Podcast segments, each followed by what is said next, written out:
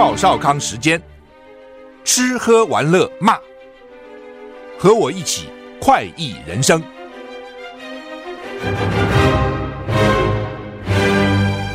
我是赵少康，欢迎来到赵少康时间的现场。嗯、过年的时候说会有强烈冷气团 啊，这这很冷哦。不过他们说这样比较有年味哈。中央气象组说呢，今天各地是多云到晴，就东半部恒春半岛有零星降雨。各地清晨跟晚上温低温是十七到十九度，白天各地高温二十到、二十九度，哇，这温差在蛮大的哈。台南以北的沿海低云云的比较低的云偏多，所以挡了热了，高温略低一点，大概二十到二十三度啊。南部近山区可以来到三十度以上，山靠近太阳比较近啊，没有云啊，日夜温差很大。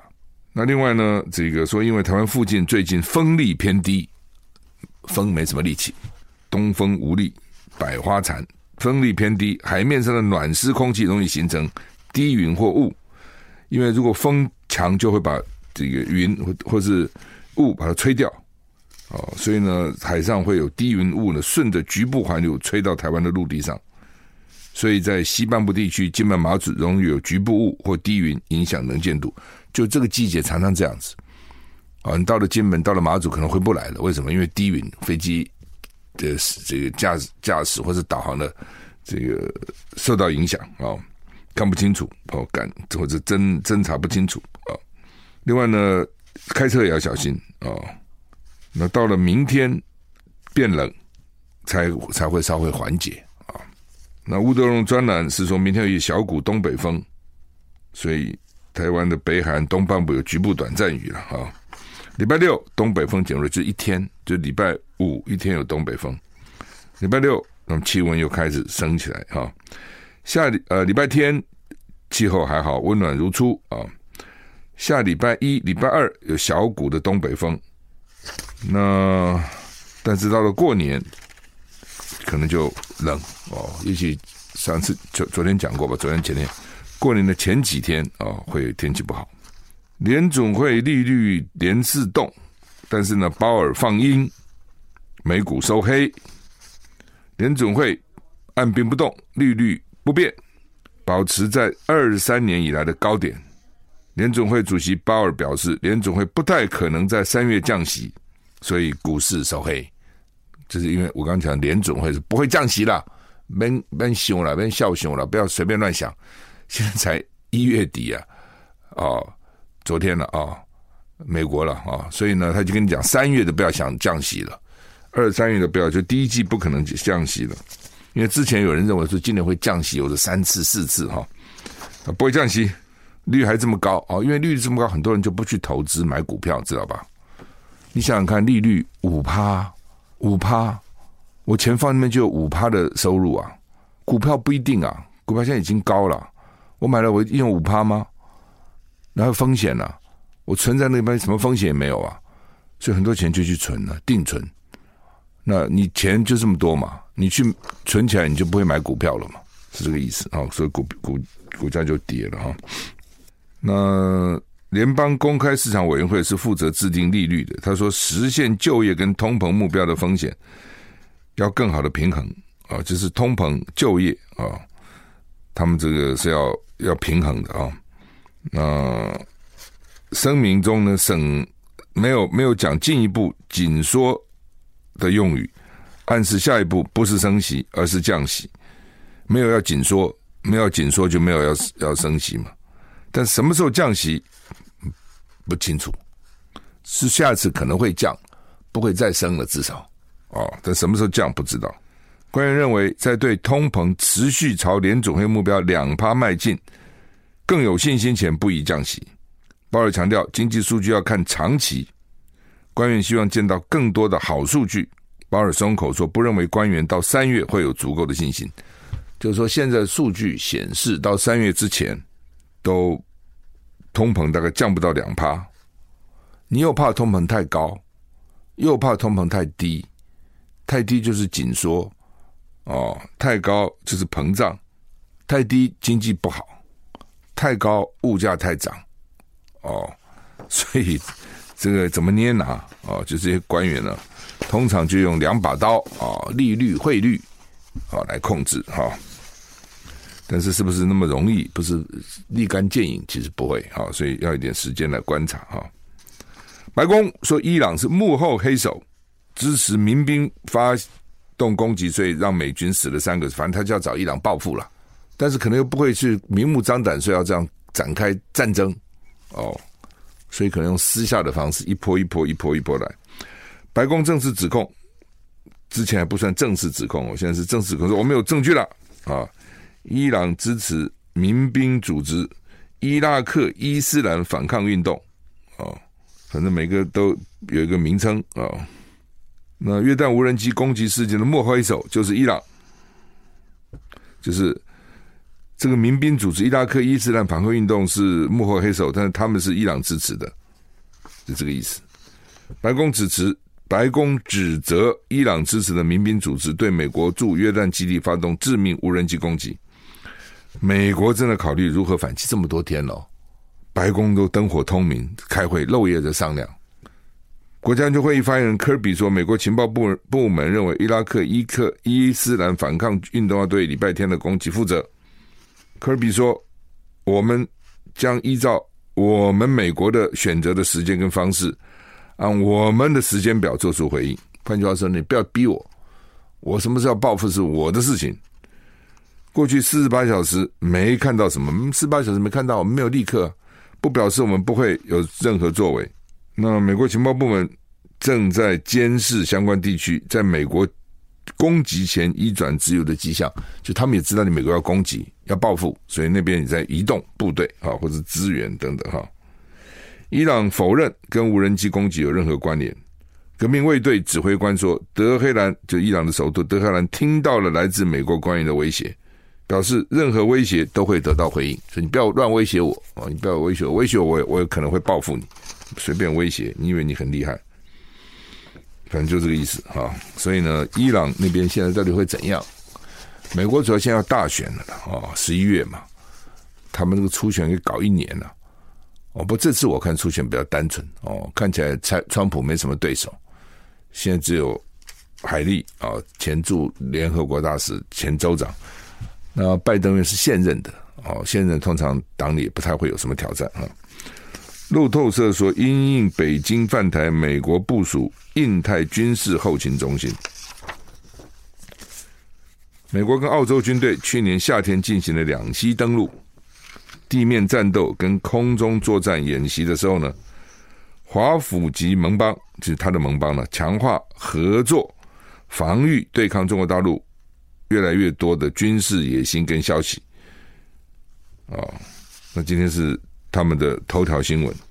那对于准备因应台海潜在冲突的美国战争策划的人来说呢，护身军刀啊、哦，他这个演习叫护身军刀演习，还有一个不为人知的重要性。美国官员告诉路透社说，去年八月演习结束以后，他们协助设立一个新的军备储存，留在澳洲，就是演习要有很多军品嘛。然后呢，这些军品一定有用用剩下会比较多的，就留在澳洲，没有带走。以前都带走，哦，就给你放在那里。因为主要是美国跟盟邦和澳洲等等，越来越忧心中国主席习近习近平会在未来几年命令军队占领台湾，所以美军仔细检视本身的战备程度，力图在后勤补给这块重要的领域迎头赶上。就你讲，美国那么远呐、远水救不了近火，真的打起来，他怎么补给啊？大陆打你打，假如大陆打台湾，他就在旁边了，他补给可以源源不断了。那美国怎么补给呢？所以就在澳洲设立一个补给的这个仓库。那军方表示说呢，这个护身军护身军刀演习 Talisman Sabre 这个演习啊，护身军刀演习呢，它的装备包括三百三十辆车辆跟拖车。一百三十个货柜都留在澳洲东南部的班迪亚达 （Bandiana） 啊，这个之前没有被媒体报道。这个数量可以供给三个后勤连，至少五百个官兵。可以送到作战人员的手里面。所以换句话说，演习完了就给你留下来三百三十台车子，一还有一百三十个货柜的东西，将来打仗的时候直接就可以用，意思是这样啊。所以换句话说呢，他们也其实都在准备了哈，就是 其实就是最老神在在，其实就是台湾啊，他们都觉得可能会打，所以要先准备。台湾呢，这个看起来，特别是民众，我觉得好像不会，真的是 也不知道是要好还是不好哈。五角大厦是美国国防部了哈，更新了中国大陆军事企业名单啊。这个长江储存等等都入列啊！美国官员今天表示，美国国防部建立的一份名单，把十几家中国大陆的企业都放在里面，增列啊！本来就有一个名单，现在再增加。这些名单列出被控跟中国军方合作的实体。根据美国国防部网站，五角大厦今天依照二零二一财政年度国防授权法案啊，一二六零 H 节啊，然后呢，法定要求。公布美国直接或间接营运的中国军事企业，在美国直接或间接营运的中国军事企业，在美国了哈，啊，名单更新啊，新列入的包括中国大陆记忆厂、记忆体记忆的厂啊，长江存储、人工智慧 AI 公司旷视科技、雷达制造商和赛科技，还有这科技公司叫做东方网力。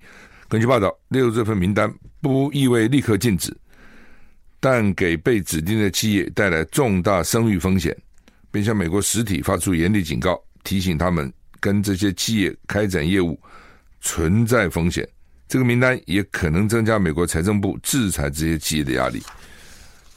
就是这些这些公司在美国啊、哦，直接间接跟中国的军事企业有关。比如说，在美国啊，这买零件卖给中国企业，买 know how 啊，那买专利啊，卖给中国企业，类似这样，或者转手啊，等等等等，反正就老美现在把中国这个当成首要敌人啊，呃，因为既然是首要敌人，所以呢，反正什么事情都要干预啊，都要注意啊，老美对这个是很重视的，什么东西可以外销。什么东西不能外销啊？是非常重视的哈。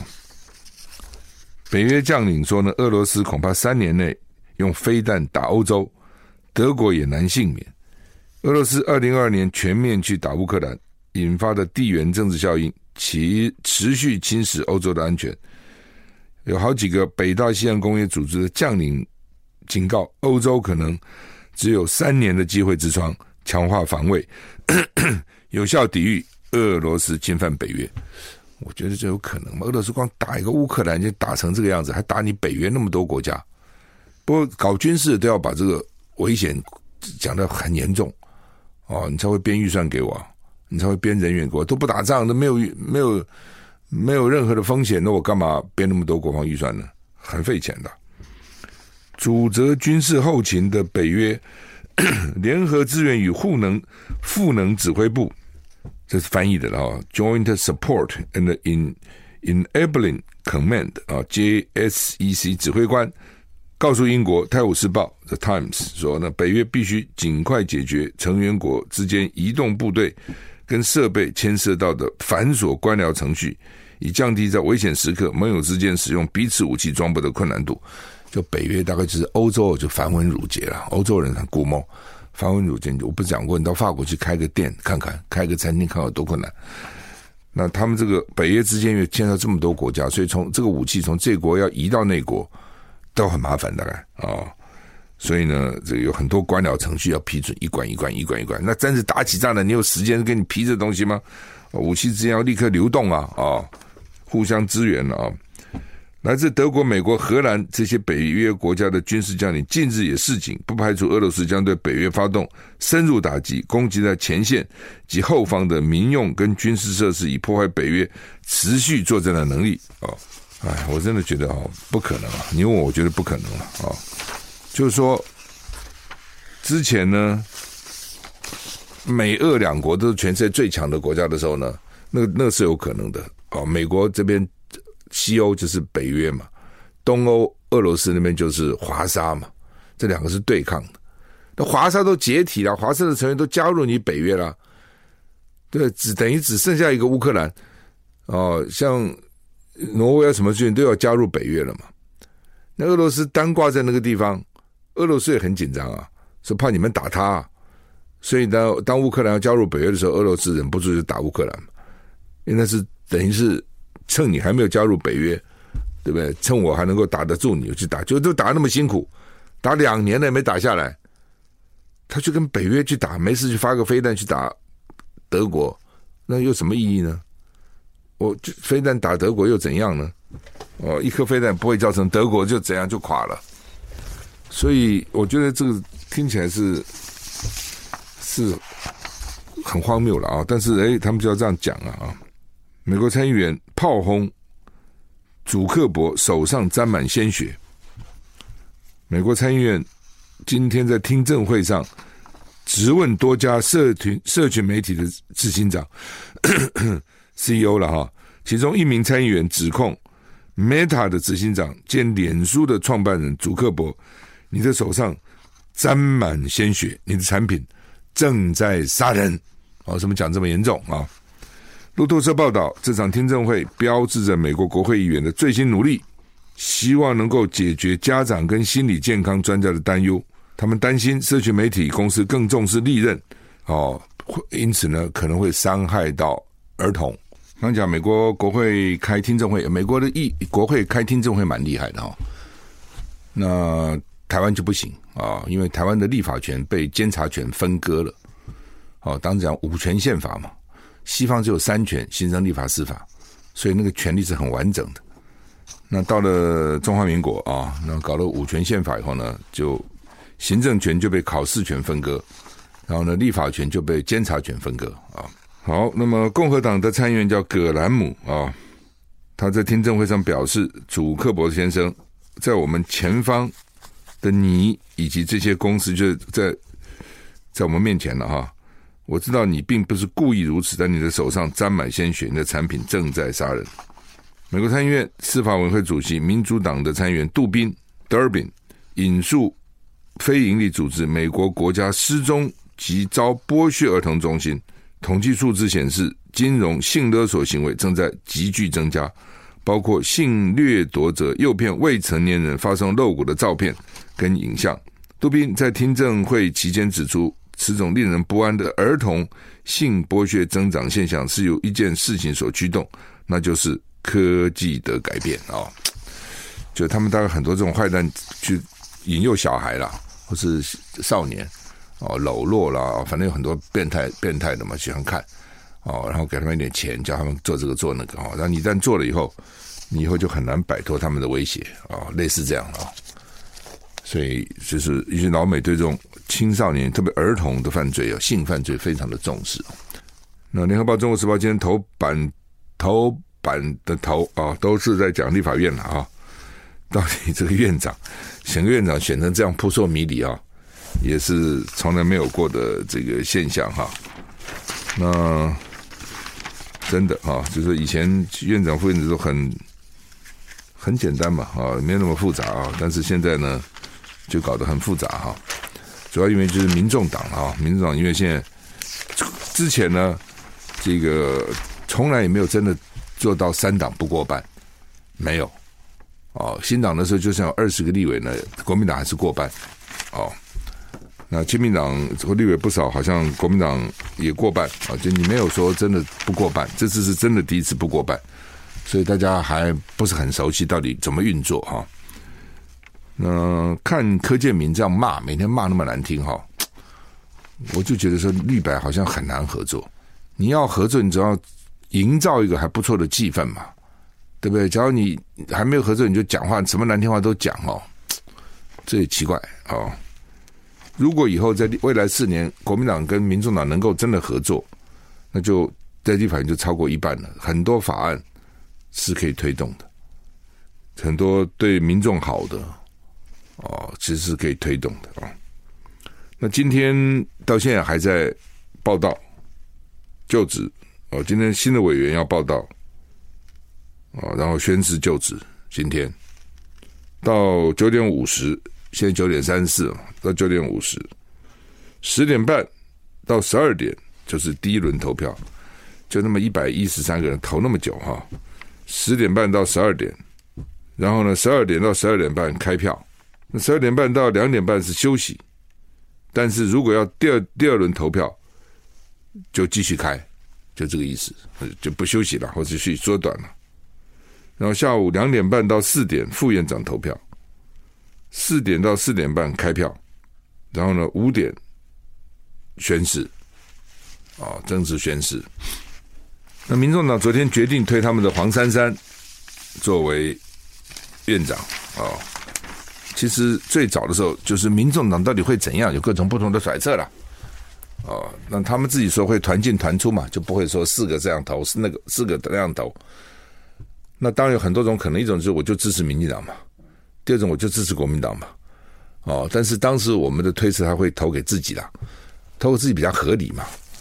为什么呢？因为当第一轮如果他投给民进党，就是民进党当选了；他如果投给国民党，就是韩国瑜当选了。哦，但他这样一定被人家讲嘛？你不是小蓝小绿吗？你怎么都去支持民进党或者支持国民党呢？他也很难跟他的支持者交代啊，所以他就投他自己嘛。我原来估计，另外一种就是根本不投就离场，但那没什么意义啊。你就离场有什么意义呢？哦，至少表示说我支持了我自己。你也是一个党啊，你有候选人啊。哦，以前国民党、民进党小的时候也投都支持自己的候选人了。哦，这东西就是一种一一种态度的表示，一种立场的表达嘛。果然，他们后来就是投投他们自己就挑了个黄珊珊。哦，那当然，现在就是会不会民进党就干脆都灌票给黄珊珊，也不是不可能。哦，如果民进党那么不想韩国瑜当选，因为韩国瑜这个人很特别哦，爱恨很分明。爱他人非常爱哦，那韩粉非常的激烈；讨厌他人、恨他人非常恨、痛恨哦，仇恨值很高了哦。这是为什么上次的选举蔡英文能拿到八百多万的原因。当然，不少人问我说：“是不是做票？怎么会有八百多万票呢？”但是不管了啊，做票就算做票，这这小规模有了，你说整个大规模做不容易了。我不敢讲说一定没有了啊，不过你没有证据，你也很难讲。很多人就是因为怕韩国瑜当选，去投了蔡英文的，哦，这就是所谓仇恨动员了。有时候你当你这边动员高，那边也动员高，哦。那这次赖清德只拿五百多万票嘛，一方面是民进党当执政绩效不好，但是话说回来，前前四他这个蔡英文的前四年绩效好吗？也不好啊，哪有好呢？哦，但是呢。当仇恨值高的时候，大家都有人去投票。那所以，民进党有些人对韩国瑜是很恨的，很痛恨的。那所以，民进党民进党现在也有人说，那我们就投黄珊珊好了嘛。黄珊珊没那么讨厌嘛，而且黄珊哥哥蔡英文还重用呢，黄曙光搞那个潜舰呢，对不对？哦，所以民民进党会不会到时候大家就都投了黄珊珊？那在五十一票嘛，再让黄珊八票，五十九就过半了。哦，五十七就过半了，所以这是一个变数了。到底会不会不知道哦？那柯建铭说不会了，说我们怎么会去投黄珊珊？不可能。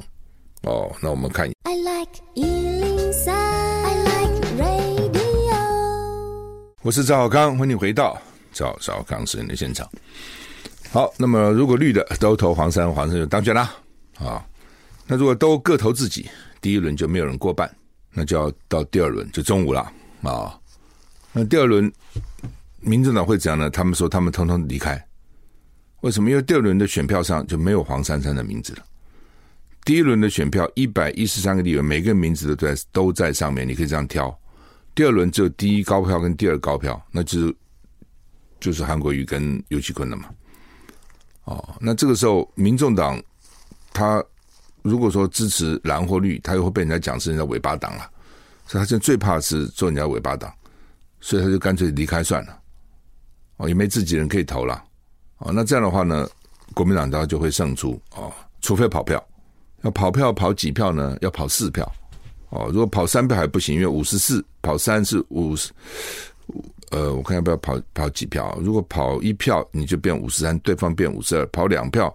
你五十三，对方五十三，要跑到三票，哦，你五十二，你五十一，对方不对啊？不需要，我我再算一下哈，五十四五十一嘛，所以你如果跑一票你就五十三，他对方五十二，你跑两票你五十二，对方五十三，跑两票你就输了。哦，跑两票，所以朱立伦很紧张，说如果跑票就要用党党纪处分。我的建议，根本跑票全部开除了，不管你什么理由了。哦，你太丢脸了嘛！你已经没有过半了，在这种情况下，民众党人家不投自己，就是人家跑了哦，你还没有自己可以投嘛，走了。你国民党如果这时候跑票，笑死人了！我告诉你，你不要混了，国民党丢脸丢死了。哦，我们这次选举正副总统是没选上，但是至少让立委的这个选情拉抬起来，所以才能当选这么多立委。否则的话，立委只有三十八个，怎么会一下变成五十五十四个？怎么可能五十二、五十四？哦，就是因为基那个基层士气有起来。我到基层去帮立委辅选，他们有说原来根本动不起来啊，基层一片这个沉寂。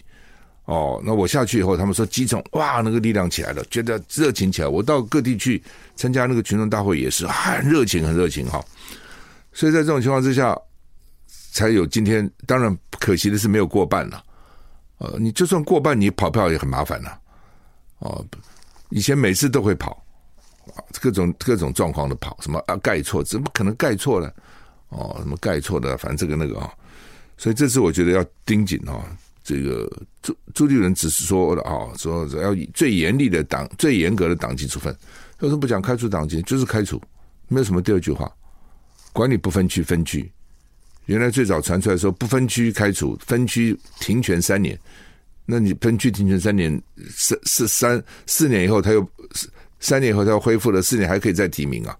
哦，这算什么呢？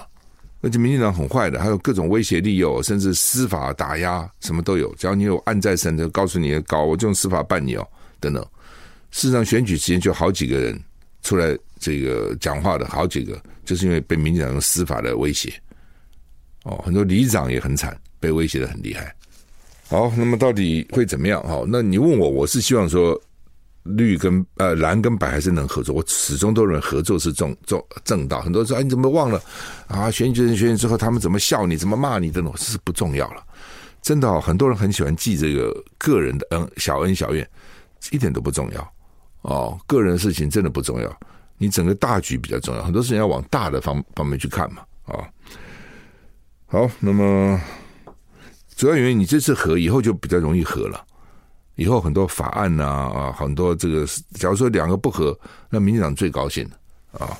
好，那么白宫说台海危机是美中最大的风险哈，的确的哈，因为大陆说了嘛，啊，台湾是他核心利益中的核心利益，所以你就碰我核心利益，你碰我其他可以，你碰我核心利益，我跟你拼命，就就是这样啊。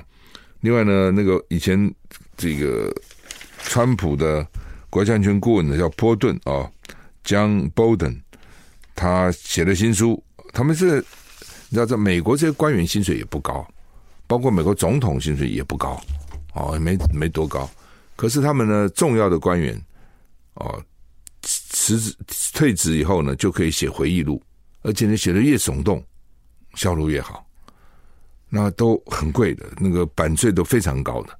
哦甚至有时候几百万、几百万美金这样子，所以就表你在这任上，你虽然没赚很多钱，你当官，但是呢，你之后的演讲啊、哦写书啦、等等哈，那个可以有不少进账哈。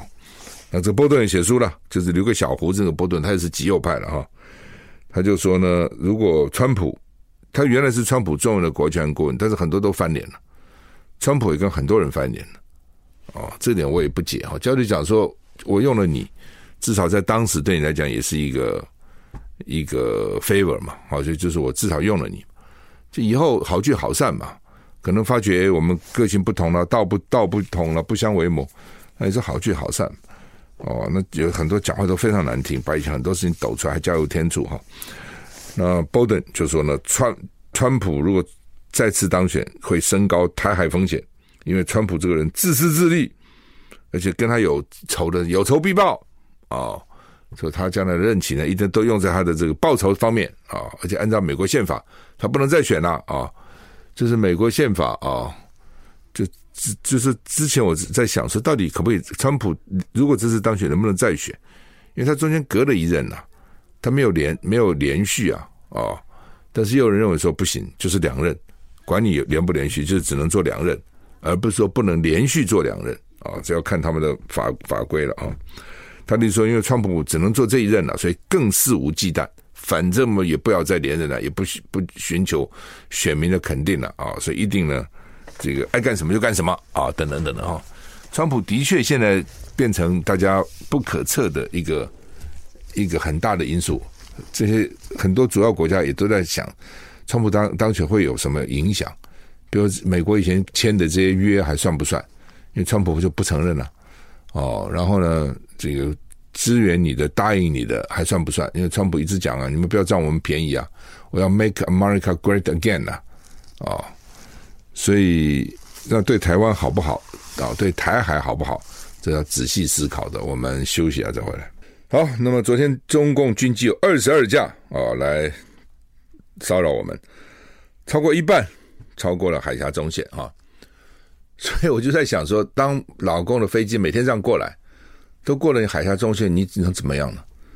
那这些民航机说那条 M 五零三哦偏原来偏大陆六六海里，现在不不偏了啊，现在这个回到原来的位置，就很靠近海峡中线了。我们就很生气啊，说到时候会误判了等等。我在想说，他军机都经常过中线，你都不能怎样？他民航机就算沿着那个中线又怎样呢？国台办也讲了，说现在还有什么中线？没有没有中线呢？这就是我跟你讲，你就不要给他理由嘛。我们常常不懂这个道理，就是说，你不要给他理由，不要给他理由，能够趁机改变现状或是挑衅。佩洛西来，佩洛西来来了又怎样呢？对他有什么好处？一点好处也看不出来啊。结果呢，老公就给你演习啊，然后就给你包围啊，然后就造成一个新常态啊，然后舰就不走了。哦，因为老美那个行政部门觉得好像啊，对了哈，因为他跟他是有正式邦交的，那你是这个虽然国会议长你管不到。但是总是对老美来讲，他可能觉得比较理亏啊，所以老共这样演习，他也没话讲啊，他也没干嘛啊，你要演就演吧，哦，演完就走吧，结果人家就以后就变成一个新常态了，那你又能怎样呢？老美又能怎样呢？哦，所以就是不要给他找到理由嘛，你找到理由，他就哎，经常有时候会这样，比如两个人吵架，吵就吵嘛，对不对？不是什么吵吵就大家讲理嘛，哎，突然有一个人讲了一句《三字经》，哎，你怎么骂我呢？你怎么骂我呢？哦，就其他的不扯不扯了，就扯你怎么骂我？本来有理也变没理了。哦，所以就这个呃，就是这样嘛。你给他找到一个借口，他就给你这样搞了。所以不要给他找到借口，这点道理不懂吗？有那么困难吗？哦，你这样子就不要给他找，就是你对老公软弱啊。哦，你是怕他哦，不像我们这勇敢呐、啊，那勇敢的台湾狼啊，等等哈、有时候台湾佬实在是。真是看的真是不知道怎么讲哈，好吧，过去十四年来没有像现在这样，二零去年的经济成长率只有一点四趴是最低的哈，就是说十四年来的新低了哈。那蔡英文一直说他经济很好啊，我也不懂啊，这好在什么地方呢？这样就好吗？哦，十四年来新低价好吗？法国的农民在巴黎抗议，我们前两天讲过了哈，大家都不要以为这是很远的事情，跟你无关，其实跟我们都有关的。因为前两天我就要问了啊，我说我们那个好物市集那个法国苹果真好吃，就两种苹果最好吃，一种就是我们自己山上产产的，哦，那是好吃，但是呢产量很少，就是每年就那么一两个礼拜，两两个礼拜。另外就法国这苹果，从以前从来不知道这么好吃，又脆又甜又多汁哈。那前阵子吃完了，我说新的什么时候进来啊？说不用进来了。我说为什么？他因为法国农民抗议啊。我说法国农民抗议，那跟我吃个苹果都有关系，都有关系。你说这世界，你说大很大，小也很小啊。哦，法国农民哦，他们认为呢，说这个呃成本上升了，哦，然后呢，这原料价格上升了，通货膨胀了，法规很繁琐，哦，然后呢，乌克兰的谷物又从法从乌克兰出口，法国呢又打压了法国的这个农产品的价格。所以他不是新的总理，叫做埃尔塔埃塔尔，才三十七岁、三十八岁，年轻英俊的一个这个年轻人，才刚当法当了法国总就遇到这个事情。那有多少车子呢？说有巴黎，就是到巴黎的路就被封锁住了，这是农村包围都市，一百二十个路障，一万两千名农民，六千辆 tractor 牵引机，哦，六千辆牵引牵引机，咚咚咚咚咚牵引机，很大台啊，大台可以很大台，就给你堵在路上，让你车都进不去。所以农民现在也不去耕种了，那么苹果也不收成了，哦，都跑到巴黎附近去抗议了，哦，所以说这我们要么吃个苹果都没有了。说呢，没有了，没有，农民现在已经不生产了，已经没心给你们搞搞什么苹果采苹果都没有了。哎呀，所以我就就觉得蛮好笑的，所以我这个新闻讲一讲哈，也不好笑了哈。但是我要我吃不到了，什么好笑的？不过当然吃不到苹果，吃别的吧。水果好，水果很多了。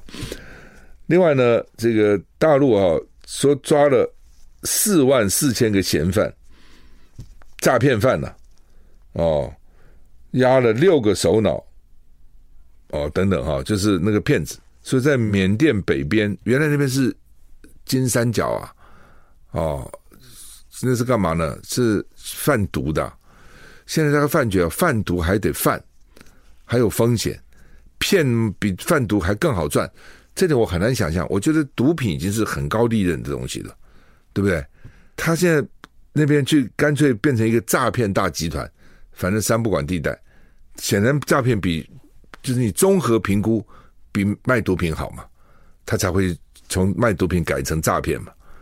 那也许利润利润没有毒品高，但是风险小一点，不像卖毒啊，哦，而且或或是说风险也小，利润也高，反正能够去四万四千个人，去多少人？那四万是要诈骗多少人？去想想看，他每天要打多少电话，用各种方式去诈骗别人。哦，所以很多人哦，真的被骗哦，真的是中间还有台湾人，上次不是也有中间有几个台湾人嘛哈，而且老共对这个诈骗的处分是很严厉的哈，但是呢还是诈还是骗啊、反正呢就是，而且在台湾很多都是未成年呐、哦，你现在抓他就说我未成年啊，哦，就从轻发落啊，哦，那这些坏蛋也会想办法。用这个用这个年轻人哦来干这个事情哈、哦，那另外呢，到底这个未来的经济会怎么样？大家也在看了哈、呃，乌克兰哦，现在中国今天中国时报有个外电说，乌克兰的高层在内斗，泽连斯基把他总司令换掉，他们哦这些之前就是贪污哦，那个军费大笔大笔的经费都不很多都贪掉了哈、哦，也抓到一些人了。那现在呢又说呢？这个高层内斗，哦，说呢，这个武装部队总司令说要被换掉，但是呢，这个总司令说我拒绝被换，哇，还有这样子的，哦，将在外，军命有所不受，哦，那但是呢，现在国防部跟泽伦斯基说没这事，没这个事。啊，啊，是个人的这个作风不一样。啊，但是呢，并没有啊。不和哦，但是我觉得无风不起浪了哦，而且他主要是乌克兰要反攻嘛，你记得吗？说去年一年了，反攻一年了，还没反攻成什么？我记得去年就讲说冬季过后就乌克兰要开始反攻了，也没有反攻成功哦，所以这个战战场就焦灼在那个地方，好吧？我们时间到了，谢谢你收听。